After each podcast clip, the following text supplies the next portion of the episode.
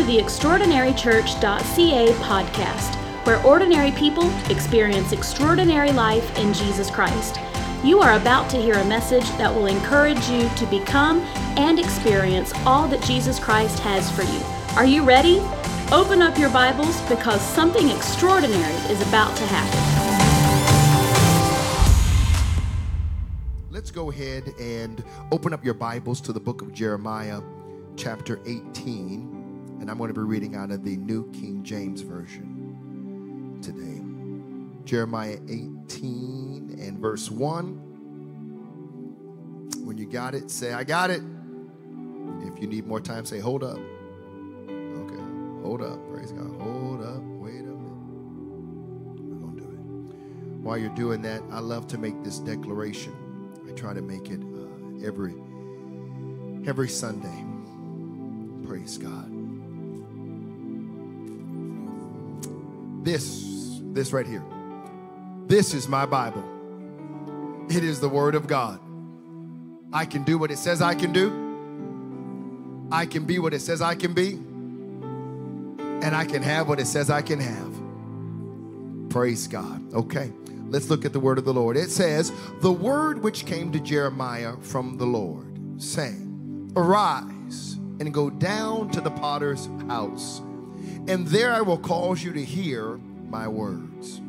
Then I went down to the potter's house, and there he was making something at the wheel. When that tongue and interpretation came forth, and the word something, it just resonated so loudly with me. And the vessel that he made of clay was marred in the hand of the potter. So he made it again into another vessel as it seemed good to the potter to make. Then the word of the Lord came to me, saying, O house of Israel, can I not do with you as this potter? Says the Lord. Look, as the clay is in the potter's hand, so are you in my hand, O house of Israel.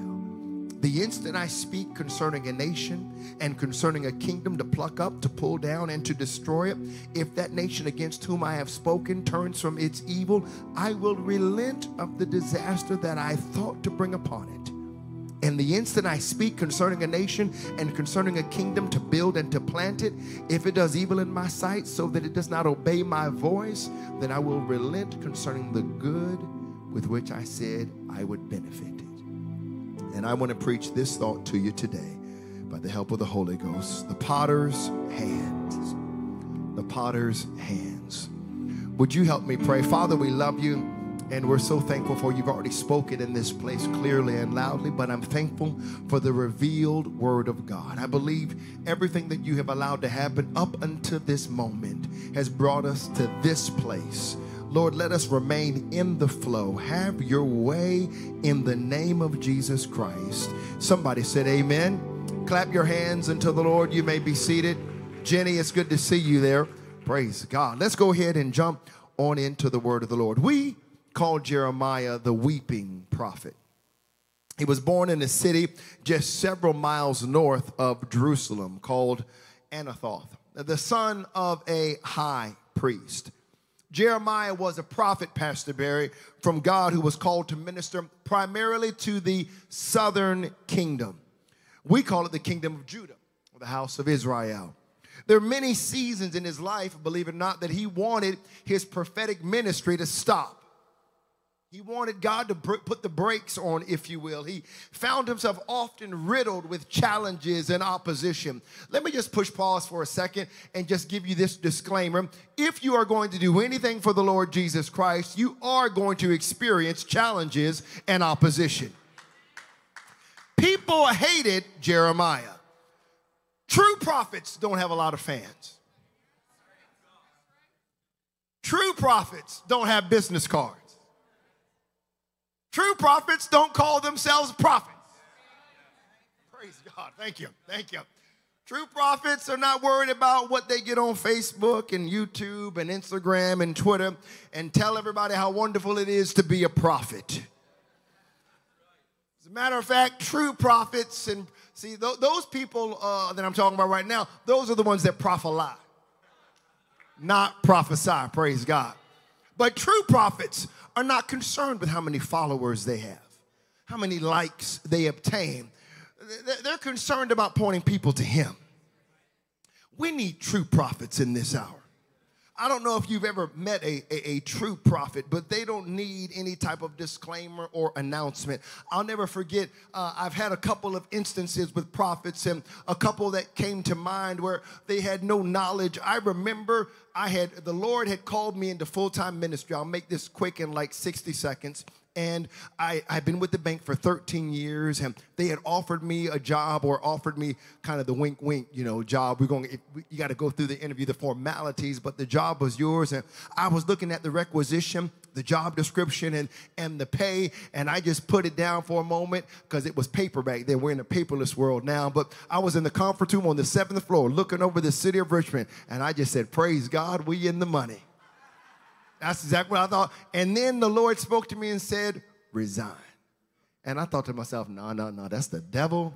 Get behind me, Satan. If it's under your feet, it's under mine too. Praise God. That is not of you, Jesus.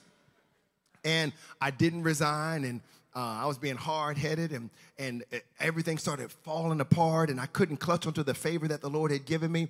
And 90 days later, the Lord spoke to me and said, I told you to resign you will not return to secular employment. Now, I had no plan B. I was talking to one pastor recently. He told me he had options. I thought it must be nice to have options. I got none. I got none. Jesus, that's it. So, uh, I, you know, I, I, so I said, you know what? Uh, I don't know what I was going to do. I literally, I didn't tell my pastor. I didn't tell my, my wife. Was it? We were just there. She knows we, we were living this thing out by faith. Nobody, I mean, we just, woo, like 90 days. I didn't know what I was going to, I was like, Lord, is somebody going to give me a check? I didn't know what full-time ministry looked like or whatever. And there was this man of God uh, that uh, was preaching for us at this revival, and my pastor wanted me to pick him up. And, and I told my wife, I was like, man, I really don't want to pick this man up. She was like, why? Because that was kind of odd for me, because if my pastor ever wanted me to do something, I was like super zealous. I was like that guy. I was like, I'll do it. You know, and I wasn't like that. I was like, I'm not picking this brother up today. And uh, she was like, why? And I was like, because I feel like something spooky pooky is going to happen. I had never been exposed to the prophetic before in my life, but I could sense that something was going to happen. So I had never met this man before in my life. And uh, I pick him up in the airport, and I told my wife this I said, We're not going to talk about anything spiritual. Now, that goes to show you, I'm, I'm pulling a Jeremiah. I'm, going to show you in a minute. I'm pulling a Jeremiah. Uh, and so I'm like, we're not going to talk about nothing spiritual. And we just pick them up and we talk about cell phones. This is before smartphones. This is when you had the cell phone and you had to pull the antenna up. Praise, y'all don't know nothing about that. Praise God. Yeah, that thing was big on your hip. You, praise God. Praise God. You thought I'd be packing, boy. You're like, what is he doing? This man ain't packing at the Sizzler, is he? Y'all don't know nothing about the Sizzler. Praise God. They, you from the States, they know the Canadians there. Praise God. So I said, we're going to talk about cell phones. We are ripping cell phone companies, and we are less than three minutes from the hotel. And I'm not making this up. In my spirit, I go like this Yes, no spiritual conversation. I had never met this man. The only person who knew my circumstance at that time was my wife and I. Our babies were too small to know anything. They just living their best life. That meant the moment I said yes, no spiritual conversation, that man turned to me and was like, Thus saith the Lord. He said, You think you've been called to be a banker in the natural, but the Lord used that as training ground to develop you to be a banker in the spirit. He said he's deposited things in you for people who are spiritually and emotionally bankrupt. This man is reading my mail. I am weeping. I'm about to kill us in a head on collision. He's like, My God, boy, he got out the spirit real quick. He's like, My God, boy, you're going to kill us. He was like, You got more confidence in these people driving opposite traffic than you do God. I was like, You're right. You're right, oh wretched man that I am crazy. He didn't know who I worked for. I didn't technically work for him or I'd have been resigned, but I was. Uh, so even later that night, he called us in. I'll say this real quick. And he was like, yo, he wasn't like, yo, but he was like, um, he called me and he was like, come here, son. And uh, we sat down, my wife and I, and I didn't know what to have. You know, when somebody reads your mail like that, you kind of like, I was his son real quick. I was like, yes, father. he was like, uh, he was like, the Lord is done with Wachovia Bank. That's who I worked for. I was like, what do you mean? He was like, you heard me? Like with bass in his voice.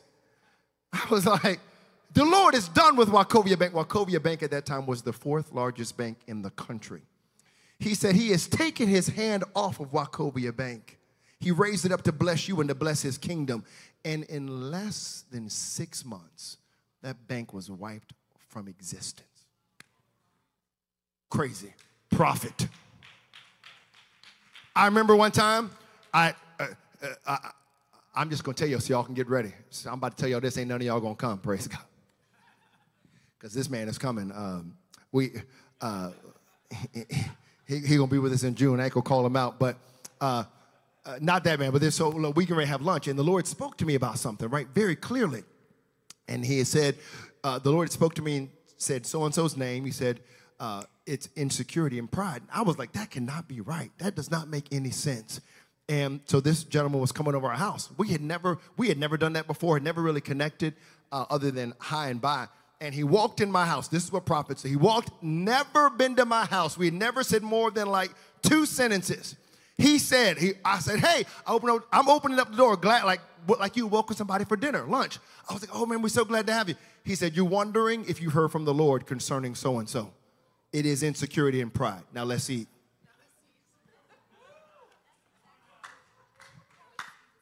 I was like, let's eat.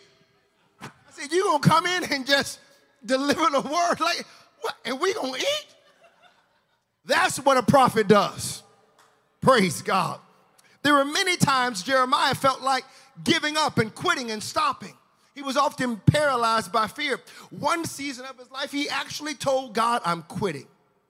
I'm not gonna say anything else about you. Every time I prophesy about your name, it gets me in trouble. So I'm gonna go into a cave and run and hide and turn in my prophecy credentials. I'm not gonna prophesy to anybody anymore. But the Bible says when he got in the cave and got alone and felt like quitting, the Bible said he could not stop because the word felt like fire shut up in his bones.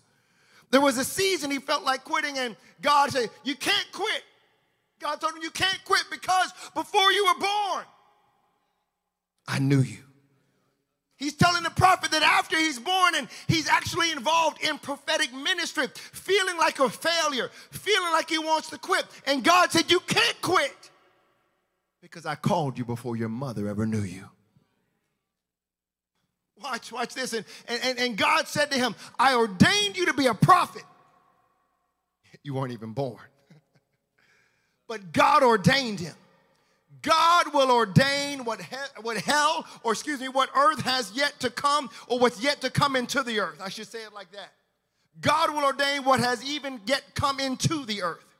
That's why some of us are still alive today because God ordained, He foreknew your life.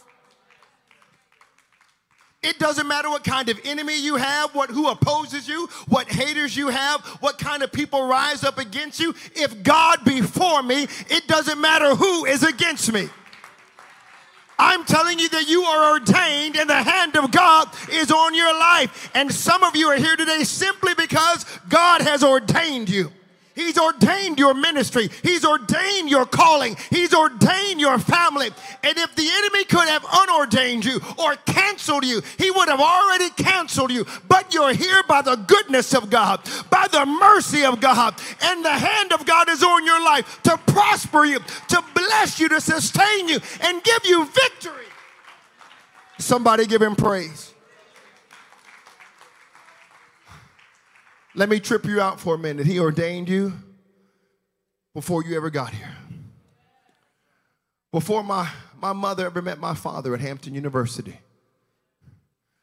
And she was looking at that big head of Ernest Thompson. I got an honest dad, praise God. Before they ever got together and thought about going out on a date, God saw me before they saw each other. God ordained my life. I want to tell you if you are here under the sound of my voice or watching online, you are not an accident. You are not a circumstance of happenstance. You are ordained to be here.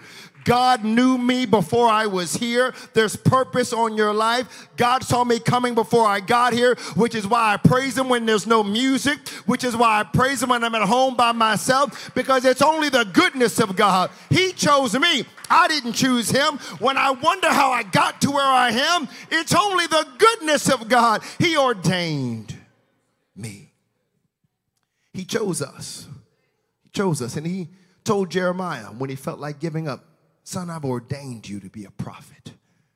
And Jeremiah needed this affirmation repeatedly, even as a prophet of God. It's okay to be affirmed by the Spirit. There came this moment in Jeremiah's life where God told the prophet, All right, I need to give you an illustrated sermon. I'm not, I'm, I'm not one that, uh, I'm not like Jason Roach, you know, praise God. He'll have all kinds of props up here and they're great and effective. But you know what? The Lord did this with, with Jeremiah. He said, I, I want to show you an illustrated sermon. And so he said, I want you to get up and I want you to go to the potter's house because I want to show you something that I want to say to my people. And in order for me to give you the right word, I have to show you this illustrated sermon. So he goes down to the potter's house and the potter's house is probably like an outhouse or a shed or something to that effect. And if you walked into the potter's house, you'd see a couple of things. And I just want to tell you a few of the things that you would see. First of all, you're going to see the potter. Now, the potter is an artisan. He could take something that no one else saw any purpose in. And because of this amazing ability, he could see something become something. This artisan was not intimidated by this lump of clay. The, the potter had a purpose for the lump of clay and saw what it could become. I want to tell you right now that God is the only one who knows what you can become. You don't need to be intimidated by what you don't have. He gave you everything you need to be, everything that you he's called you to be. You've got the goods to get the job done. And you and I both should rejoice in the fact that the potter is the one putting his hands on our lives. So uh, I know there might be other people who not only try to put their hands, but maybe their lips or their words on your life. But I'm telling you right now, God can wipe those fingerprints right off, and God can get rid of some of the people that tried to manipulate you and provoke you and push you and to pressure you to do things that were not in His plan. And God's about to put His hands on your life and do a work in your life so that not one ounce of your potential will be wasted. Why? Because He is the potter. How many of us are thankful that the potter knows what he's up to? So not only would you see the potter there, but you would also see the clay. And this is interesting because clay, you know, now today in our convenience, we can go to uh, Michael's. We got Michael's here. We can go to Michael's. I was trying to think Party City, but Party City ain't got no clay. Dollarama got clay. Listen, I'm impressed with Dollarama. Now, I will say this like, our dollar stores in the States, but here we leveled up. Our dollar store, I'm like, yo, do I need to go anywhere else? Have everything I need right here at the dollar store. Praise God. And they built one right across my street, right across the street from my house, basically. I'm like, and now my kids are driving. I'm like, go to the dollar store. Praise God. We going to the dollar store after church. I'm taking the babies to the dollar store. Thank you. Y'all get whatever you, I'm telling the babies, the sky's the limit while we at the dollar store. Praise God. While we at the dollar store. Not at Walmart. Walmart, Canada Walmart be tripping. Praise God. The with the prices. The states, we be tripping with the people. The people in Walmart in the states, you want to be careful with. But you need the Holy Ghost to go to Walmart in the states. Praise God. So what, the, what, what, what you would find is you not only find the potter, but you'd find the clay. And what the, you know, but th- these guys didn't have the privilege of going to Walmart or Party City or Michaels or, or Dollarama. Praise God. Uh, they would they would look and literally hew out this dirt. But there was a certain kind of clay or dirt that they were looking for that the potter would need. And what they would do when they would find it, they hew it out and it would be hard and in its current state. So they would take the clay back, this massive, heavy lump of clay, put it on the ground. And you know what they would do? They would do something called treading the clay. In Jeremiah 18, the, the potter begins directly working the wheel with the clay already on it, but before the clay, ever made it onto the wheel, watch this, it had to go through the treading process. This begins by the stomping on the clay. As a matter of fact, depending upon the texture and, and how much air was in the clay, that dirt, you know what some of the artisans would do? They would literally have to not just stomp on it, some of them would jump up and down on the clay to get all of the air out of it to put it on the ground. And you know what they would do to make it pliable, to get it ready, to get all the pockets out of the clay. And they would walk over the clay. They would pound the clay with their feet and they would break the clay down to make it. I'm talking to somebody right now in the Holy Ghost. They would break the clay down to make it useful because hard clay has no future. Hard clay has no future. But a potter understands if I can break the clay down, if I can get it, it's the right stuff. I just have to get it in the right position so that I can maximize its potential. And I feel like I'm here to encourage somebody this afternoon and tell you that some of the stomps you've been feeling, some of the pounding you've been feeling, some of the pressure you've been feeling, some of the weight you've been feeling, the enemy's tried to tell you that the weight was intended to destroy you. But I wanted to let you know that God sent me here this afternoon to tell you it's the treading of the clay to put you in position it's not over. You're going through it. It's readying you for what God has in store. Why? Why, you ask? Why? Because He loves us too much to leave us arrogant. He loves us too much to leave us full of pride. He loves us too much to not have tears stream down our face when we're in His presence just keep it 100 today? Got too much pride. Too much, I know I can. I know I can. I know I can in us for God to be able to use us. He wants to use you. But when you come out of this season, when I come out of this season of being treaded, and you feel like you've been broken down, God said, Yeah, yeah, yeah. That's what I'm waiting on. You feel like you're useless, but now I'm about to show you just how useful you really are. See, if the enemy had pressured you to feeling like it's time to give up, you're actually in the place for God to begin to blow your mind through what He's about to do in your life. I'm talking to the people who came this afternoon who know that God's hand is on their life. And, uh, you know, I, am talking to those people who, like, I, I, feel like God has called me to do something. I don't have it all together. I, I, I don't think I'm all of that in a bag of chips. I, am just trying to figure this thing out. I, I'm talking to some real people today. I'm talking to some people who are broken and perhaps even discouraged, and something's been pounding on your life. Something's been treading on your spirit, and you've been feeling broken on the inside. God sent me to tell you you are in the right spot.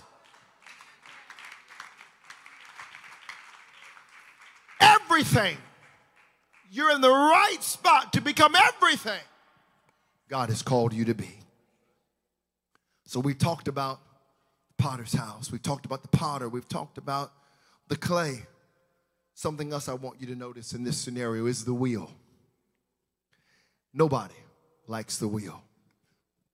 Nobody likes the wheel because the wheel is the place that makes sure the potter touches every part of your life. Make sure that the potter touches every part of the clay. Sculptures, see, sculptures focus on the face and painters focus on the canvas, but the potter touches every side of the vessel. Because potters recognize that if they're going to be useful, I've got to touch every part of your life if you're going to be useful, if I'm going to be useful, he has to touch every part of our life. I have to keep him on the wheel. Look at somebody, tell him, stay on the wheel. Stay on the wheel. I, if you just going to be real, Has anybody ever been tired of being on the wheel? Thank you, Andy. Thank you, Jordan. Thank you, Drell, and I appreciate that. I know y'all don't want to say it because y'all came in here to impress Drell and Kelsey. But I need somebody to be real and say, yeah, you know what, Lord, I'm tired of being on the wheel. I'm tired of feeling like I'm going in circle after circle, treading, wondering if I'm going to come out this situation, if I'm going to get through this thing. I'm here to let you know that the treading, the, the wheel has significance. And the spin you've been on is about to reveal that God's been working not just on the places people see, but on the unseen, hidden places of your life. Because God sees too much in your future to allow you to look from only one angle and to be jacked up from another angle. See, that's what religion does. Religion oh, look good. On the inside, I'm dead, powerless, futile. But if you stay on the potter's wheel and you let him get you in this circle and let him touch every part of your life. So Jeremiah comes on this field trip to the potter's house and he sees the potter and he sees the clay and he sees the wheel and the potter and the potter's working the wheel. And the Bible says he was making something. Read the text. Verse 3. Let's show him verse 3, fam. Look at verse 3. Then I went down to the potter's house, and there he was making something at the wheel. Now, the potter is probably looking at Jeremiah. We know Jeremiah's looking at the potter. And Jeremiah is probably like,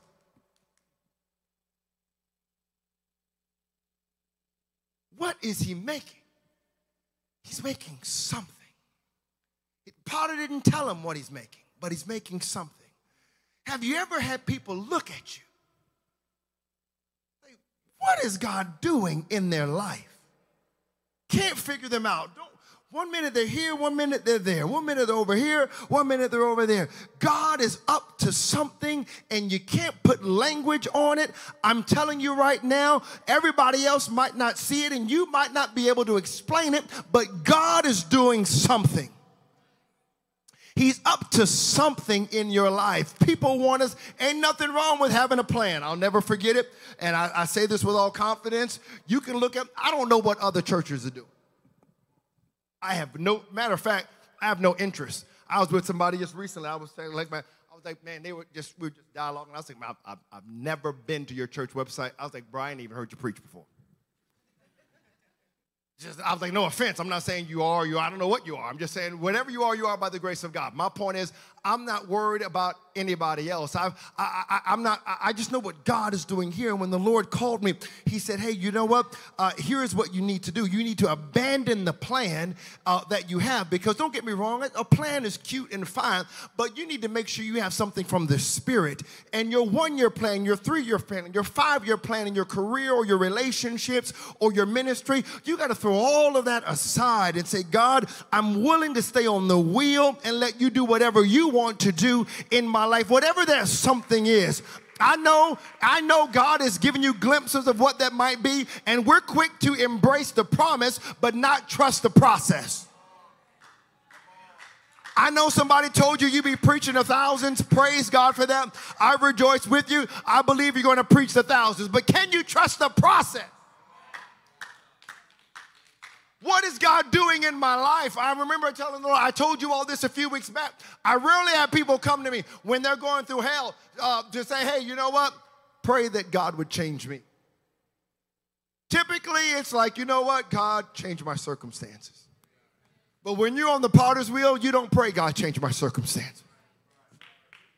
You say, God, what are you, what are you protecting me from?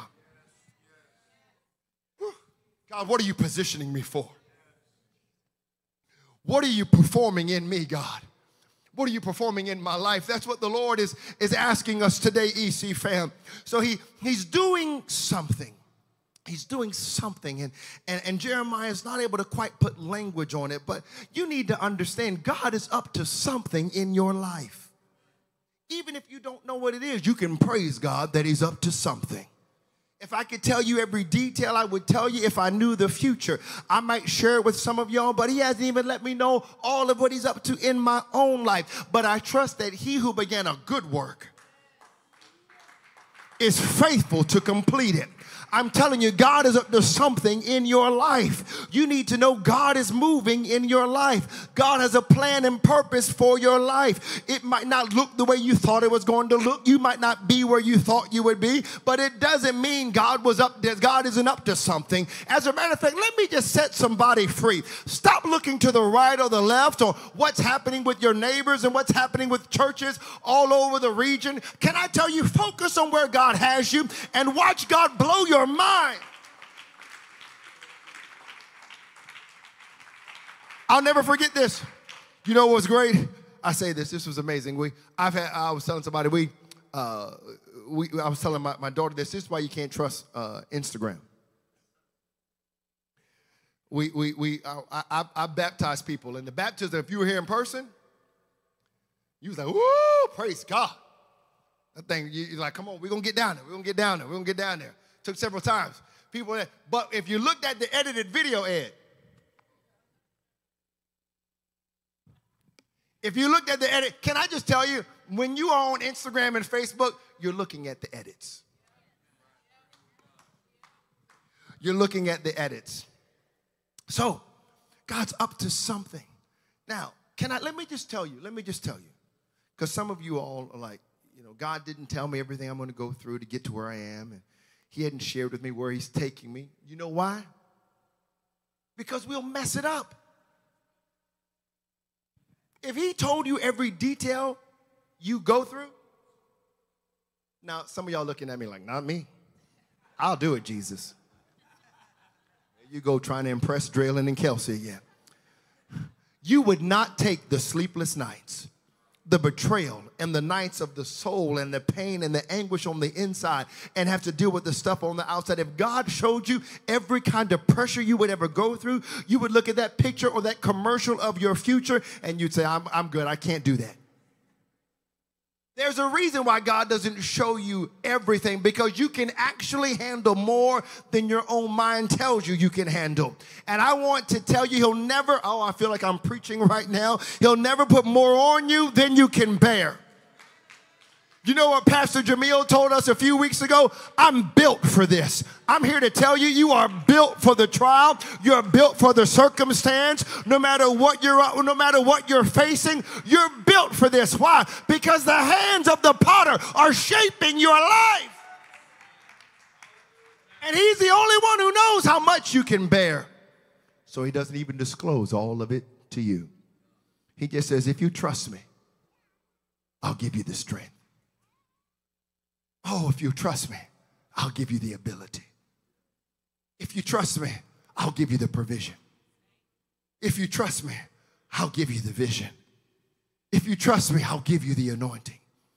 And when you get to the end of the journey, you won't get to heaven talking about some, look what Akil has done. Look what Akil has done. No, you, won't do that. You'll look and say, look what God has done. Look what God has done. I'm here to encourage somebody. God is up to, we say it all the time in our leadership meetings. Tell me something good.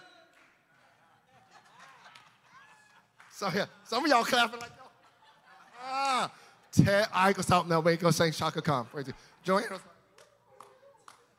She's like, what are we doing right now? What I'm trying to tell you is God is up to something good in your life. The potter's wheel is a good place to be. Under the potter's hands is a great place to be. Praise God. So, He'll give you the strength. Praise God. If you'll just trust Him, just praise Him right where you are. If you'll trust Him to thank Him right where you are. You know, here, here's what I want you to think about. Have you, have you ever gotten into something and thought it was one thing? And it turned out to be that's something that you didn't think it was. When you turned around, became something better, something altogether better. maybe even next level better. Some of us need to learn how to praise God, that even when it doesn't turn out as we thought it would, He's still up to something good.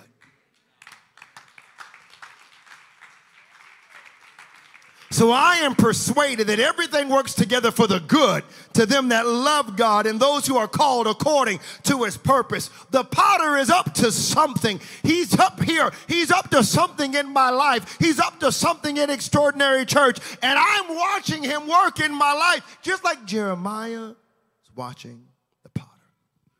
And here's where it gets crazy, fam. Look at verse 4.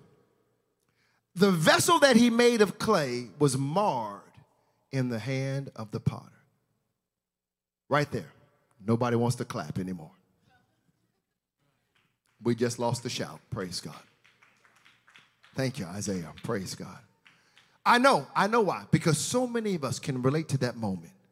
Jeremiah watching the potter make a vessel keeps going around and around and around and around on that wheel. And the potter, the hand of the potter, knows where to apply the pressure to make the lumps of clay become the vessel that it is intended to be. And when it got stiff and dry, he would take water, pour it on the clay. And you see, you, you can't make a saint everything that God wants him to be without the Spirit. Praise God. Every time you get a little bit of attitude about you, Lord, just throw a little bit more Holy Ghost. Cassandra know what I'm talking about. Praise God. Thank you, Jay. Andre, Andre had that nervous laugh. no, I'm just kidding. Praise God. Every time, you know what? Every time you bow up acting like you can handle it all on your own, you've arrived. Can't nobody tell you anything. You know, I, I told my wife this. The Lord gave me an article to write. I, I hadn't done this in a long time. A matter of fact, since I was on a drive, uh, it's about mentoring. We all, let me just help you all right now. I love leadership, but you don't need, you don't need a mentor in your life. You don't need a mentor in your life. Again, quiet, quiet, quiet. Because if you will posture yourself as a lifelong learner, you'll always have a mentor.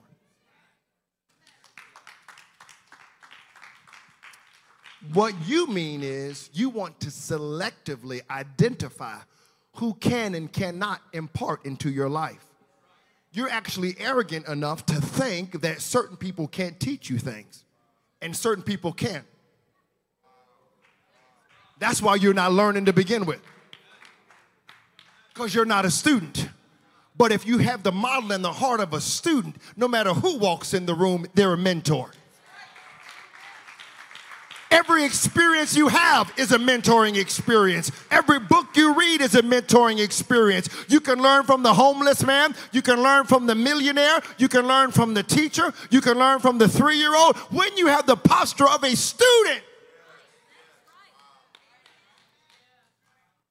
You don't get to select it. This is, well, let me stop. That's a leadership lesson for another time. Praise God. But you know what? We need the, we need the Holy Ghost. We need the Holy Ghost. If we're full of the Holy Ghost and wisdom, you know what we'll be full of? Humility. I was joking talking about something. You need the Holy Ghost to go to Walmart in the States. But we need the Holy Ghost in church. We, we need the Holy Ghost in church. We got too much pride in the church.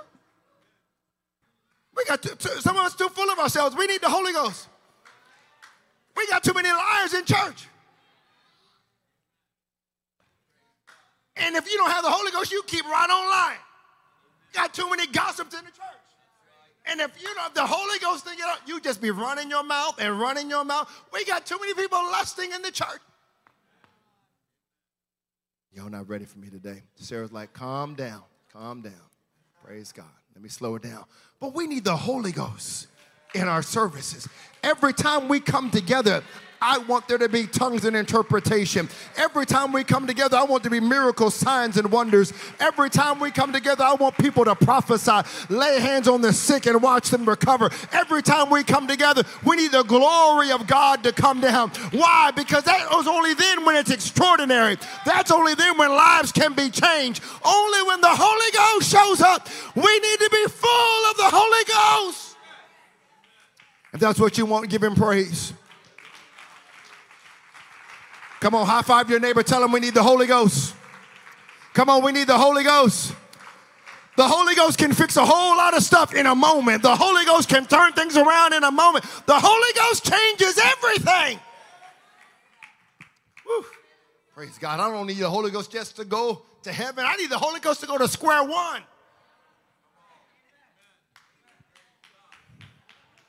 Praise God. Thank you, Isaiah. Praise God. You know what that is? He's full of the Holy Ghost. Full of the Holy Ghost. So, the, the potter is doing something to this vessel. And this is interesting because Jeremiah is looking at what he's made. But the potter noticed something else that nobody else in the room noticed. And that, that the vessel was marred. Literally in the Hebrew, they use this word for spoil. Now, not spoil like you would think groceries or, oh, my milk is spoiled, and there's nothing worse than spoiled milk. Especially if you don't pay attention to it and you. Boy, that'll, that'll, that'll fix you one time. I'm not talking about like spoiled milk or bad fruit or food, vegetables when they rot spoiled in the sense that it could not be used for its intended purpose. Spoiled as in it's disqualified from being a vessel because it had something wrong with it. Perhaps Jeremiah couldn't see it because he seems a bit shocked that this vessel has been made. Still, the potter is getting ready to do something different because the potter knows something about the vessel that jeopardizes its usability. I want to tell you something. Did they hear me? There are some people in this place who need to get a revelation of the stubborn potter. We are not serving a God that acquiesces to our whines and capitulates to our moods. We're not serving a God who caters to your wants and panders to your desires. Oh, oh, like, oh God, I can't take it anymore. Okay, okay, okay, you're coming. No, that's what some people would think, but let me just help you out right now. That might be some gods, but that is not the Lord our God. He is not concerned about your happiness, but He will give you a joy that will change everything on the inside so that when you're facing hell, you've got something that will lead you right through it. He wants you and I to be useful, and in order for us to be useful, He's willing to work on you and I and work things in of us and work things out of us. Where some people would look and say, I want you to hear me. I felt the Lord drop this in my spirit. Some people would look at Extraordinary Church and say, it's a finished product.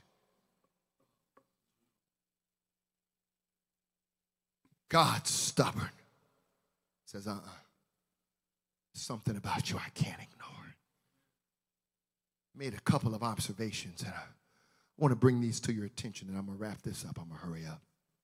I want you to consider this. The first thing I want you to know is that even when it is marred, Andre, the potter didn't throw it away. Praise God. Somebody ought to be happy about that. Even with blemishes, even with imperfections, even when things could not get right, the potter did not throw it away. Y'all gonna have to help me preach this afternoon. I need somebody to praise God that when I was a mess, He did not throw me away. I don't know about you, but there are a lot of people in my life that wanted nothing to do with me. They discovered that there was something in me, that I had some issues and some drama, and you know what? They were done. But God, who is rich in mercy, who's stubborn, and said, No, no, no, no, no, no, no. Stay right here. Stay on the potter's wheel and watch me do a work in your life. Some people can get close to us, and the closer they get, they realize how dysfunctional are, what a mess we are. And you know what? They run. They go to plan B. They got options. So they go get another lump of clay. But God, when He finds that mess in me, He doesn't throw me away. I know, I know. Y'all can sit there like, I deserve to be here. This is my seat. I've been a really good person. But the reality of it is there's enough in all of us. If we took real inventory in our life, we'd praise Him till the roof flew off this place because we know there are plenty of opportunities He could have thrown us away. But He did not throw the clay away, He kept us. I am not. I am not a different lump of clay than I was 20 years ago. I'm the same lump of clay, and every time he finds something in me that's not like him, he doesn't go get another lump of clay. He doesn't go get another lump of clay and put somebody in my place. He said, Get back up on the wheel. I'm not finished with you yet. So he did not throw the clay away. You know what the Bible says? Put verse 4 back up there again. Watch this. If I could, I'd run. Watch this. And the vessel that he made of clay was marred in the hand of the potter. Check it out. So he made it again. I'm thankful for agains. I'm thankful. I'm thankful that he'll do it again in my life. I know he can heal me again, but I'm thankful he'll work on that attitude in me. I'm, I'm thankful he'll work on me again and get that pride out of me. I'm thankful he'll work on me again and help my character. I'm thankful. Can I just tell you, you know what? You know where we are? I'll tell you in the Holy Ghost. Praise God. I'll tell you, we're growing. I believe and declare we're the fastest growing church in Canada. I believe that. I do believe that. But let me tell you where we are. I got a text message from somebody. Oh my God, last night I didn't get a chance to tell my wife. Two o'clock. They said the sands are shifting at Extraordinary Church.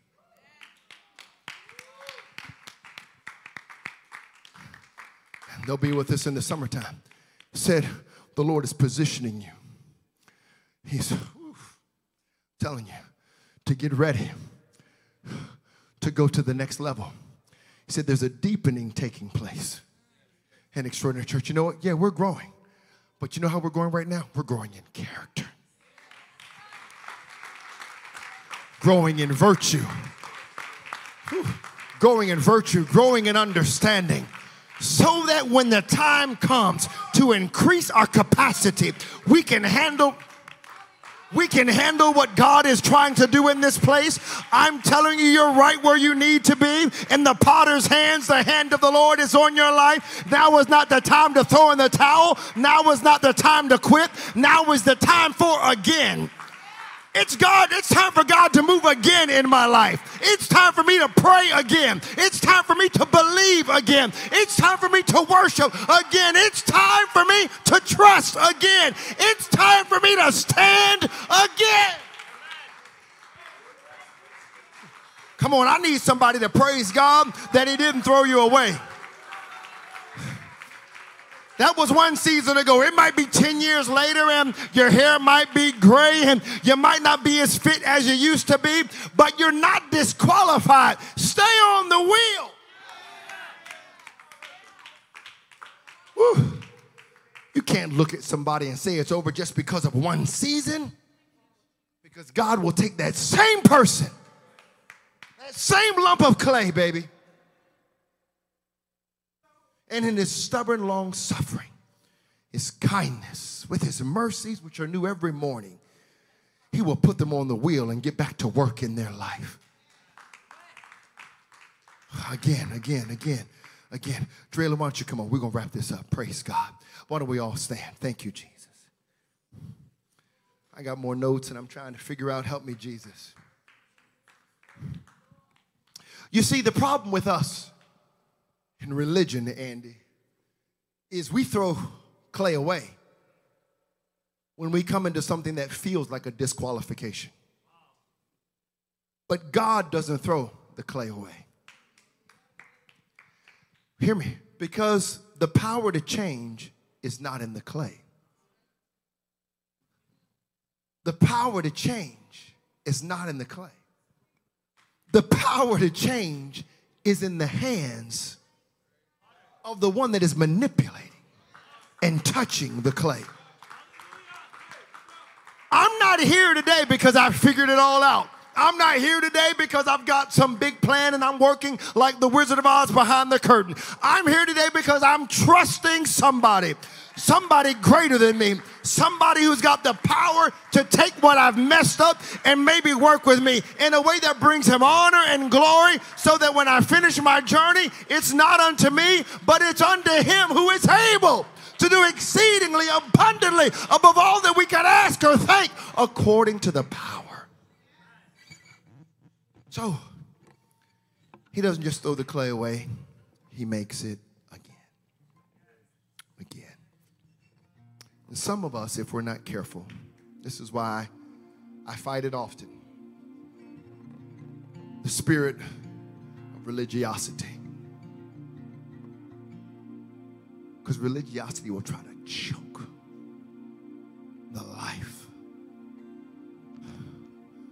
out of what God is doing in somebody's life. Let me just encourage you right now.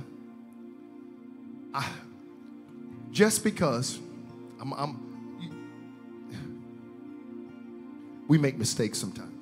We sensationalize things sometimes. Let me tell you why. The Bible says it rejoices over one who repents. When somebody repents, all of heaven rejoices. When somebody repents, when they orient their, this is Bible. If you don't like that, didn't say when they received the Holy Ghost. But we don't repent. Or we don't rejoice when people repent.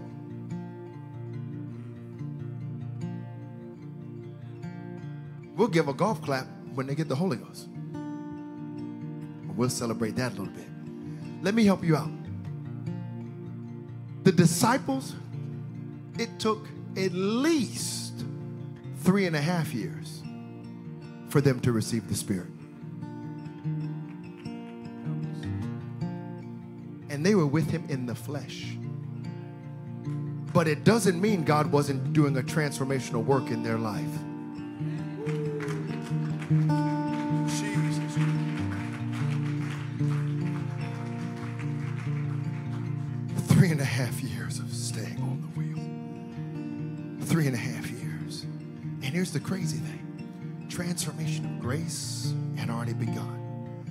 Received the Spirit, and guess what? That wasn't the acme, that wasn't the achievement. They've arrived. The transformation continued. So much so, if you look at it, even like Paul is a great example. Paul was arguing. He was like, Yo, I'm with all of them. I, I am an apostle. I ain't get this one. No, he was arguing. You get to the, that's what he said. He's like, I am an, I am the apostle of apostles. Don't, don't mess with me. But you know, that transformation brought him to a place where he said, uh, Yeah, Timothy, you know about that, son. I don't want you to remember me for that. I want you to remember me that uh, I, I'm pretty convinced I'm the chief of sinners. Used my life as a pattern to show everybody else that if he, he can do it in me, a terrorist, he can do it in them. You know, that's what happens when you stay on the wheel. The potter's here. I, I, I wanted to show you a, a funny video. I'm going, I say funny, it was, I'm not going to do it, but I'll, I'll tell you this. Uh, I am so thankful to have raised my kids in a Christian home. Wouldn't trade it for anything. And we bought Christian entertainment for them. And Mia will remember this, and Lincoln will remember this. Hermie the caterpillar. Hermie the caterpillar. Hermie and Wormy. Hermie the caterpillar. Chris laughed. And I think Chris knows a little bit, little bit about Hermie. Praise God. Hermie always, he felt like he lived a common life. He, said, he would go to God and he would say, God, why am I so common? And he would try to do other things and be other things. He wanted to be an ant and he wanted to, uh, I can't remember all the stuff. And he would try all this stuff and he would say, God, why am I so common? And the Lord would tell him, Hermie, I made you just the way you are. I love you just the way you are. Finally, one day, Hermie gets to this point where he's tried all these things and he says, You know what? He told his friend Wormy, he said, I think I need to repent because I've been trying to be something that I'm not. So he he, he, he gets up and he, he just says a simple prayer and he's like, Lord, forgive me. I, I'm really okay with what I think is being a common caterpillar. He said, I'm good. I'm good. And he said, I love you and I know you love me. Hermie, I had the video. He, he, he was real tired. Go to sleep. And this was a deep yawn. He "Ah," stretch.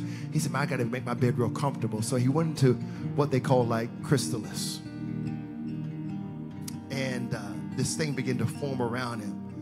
And when Hermie woke up, he was startled because he couldn't get out of it. And he's pushing and fighting and swallowing. He was telling his friend, he's screaming, he's like, Wormy, Wormy, what's happened to me? I can't see, where are you? And he's pushing him. Right before the thing hits the ground, he breaks out. The next thing you know, Hermie's got wings.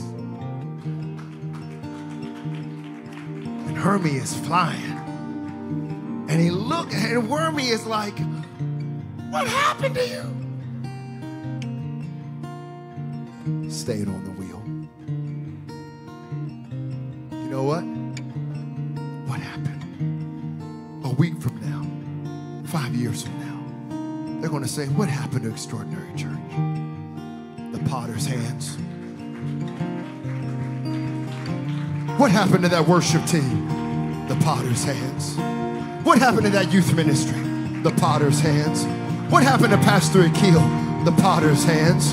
What happened to Mia? The potter's hand. What happened to Isaiah? The potter's hands. What happened to Tiffany? The potter's hands. What happened to Karen and Ryan? The potter's hands. What happened to Damien and Grace? The potter's hands. What happened? It's the hands of the